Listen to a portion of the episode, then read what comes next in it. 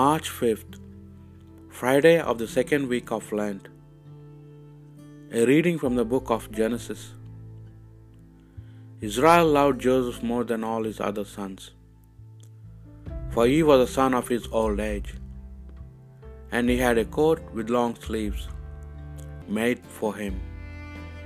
But his brothers, seeing how his father loved him more than all his other sons, came to hate him so much that they could not say a civil word to him. His brothers went to pasture their father's flock at Shechem. Then Israel said to Joseph, Are not your brothers with the flock at Shechem?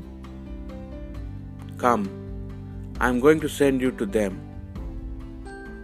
So Joseph went after his brothers and found them at Dothan.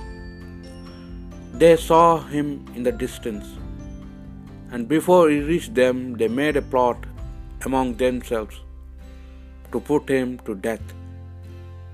Here comes a man of dreams, they said to one another.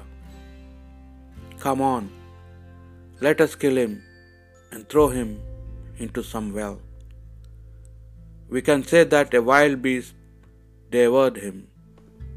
Then we shall see what becomes of his dreams.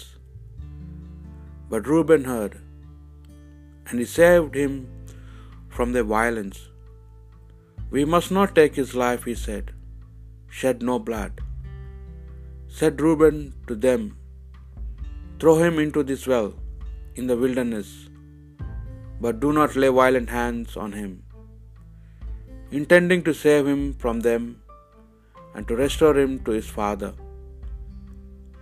So when Joseph reached his brothers, they pulled off his coat, the coat with long sleeves that he was wearing, and catching hold of him, they threw him into the well, an empty well with no water in it.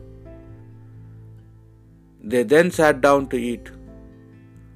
Looking up, they saw a group of Ishmaelites who were coming from Gilead, the camels laden with gum,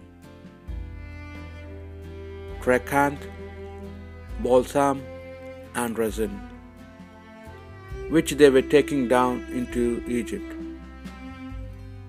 Then Judah said to his brothers, What do we gain by killing our brother and covering up his blood? Come, let us sell him to the Ishmaelites. But let us not do any harm to him. After all, he is our brother and our own flesh. His brothers agreed. Now some Midianite merchants were passing, and they drew Joseph up out of the well. They sold Joseph to the Ishmaelites for twenty silver pieces. And these men took Joseph to Egypt. The word of the Lord. The Lord called down a famine on the land. He broke the staff that supported them. He had sent a man before them.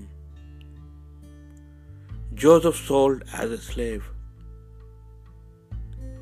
His feet were put in chains. His neck was bound with iron. Until what he said came to pass, and the word of the Lord proved him true. Then the king sent and released him. The ruler of the people set him free, making him master of his house and ruler of all he possessed. Remember the wonders the Lord has done. The Holy Gospel according to Matthew. Jesus said to the chief priests and elders of the people, Listen to another parable. There was a man, a landowner, who planted a vineyard. He fenced it round, dug a winepress in it, and built a tower. Then he leased to tenant, it to tenants and went abroad.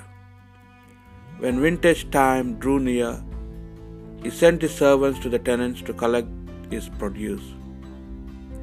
But the tenant seized his servants, thrashed one, killed another, and stoned a third. Next he sent some more servants, this time a larger number, and they dealt with them in the same way. Finally sent his son, son to them. They will respect my son, he said. But when the tenant, tenants saw the son, they said to each other, This is the heir. Come on, let us kill him and take over his inheritance.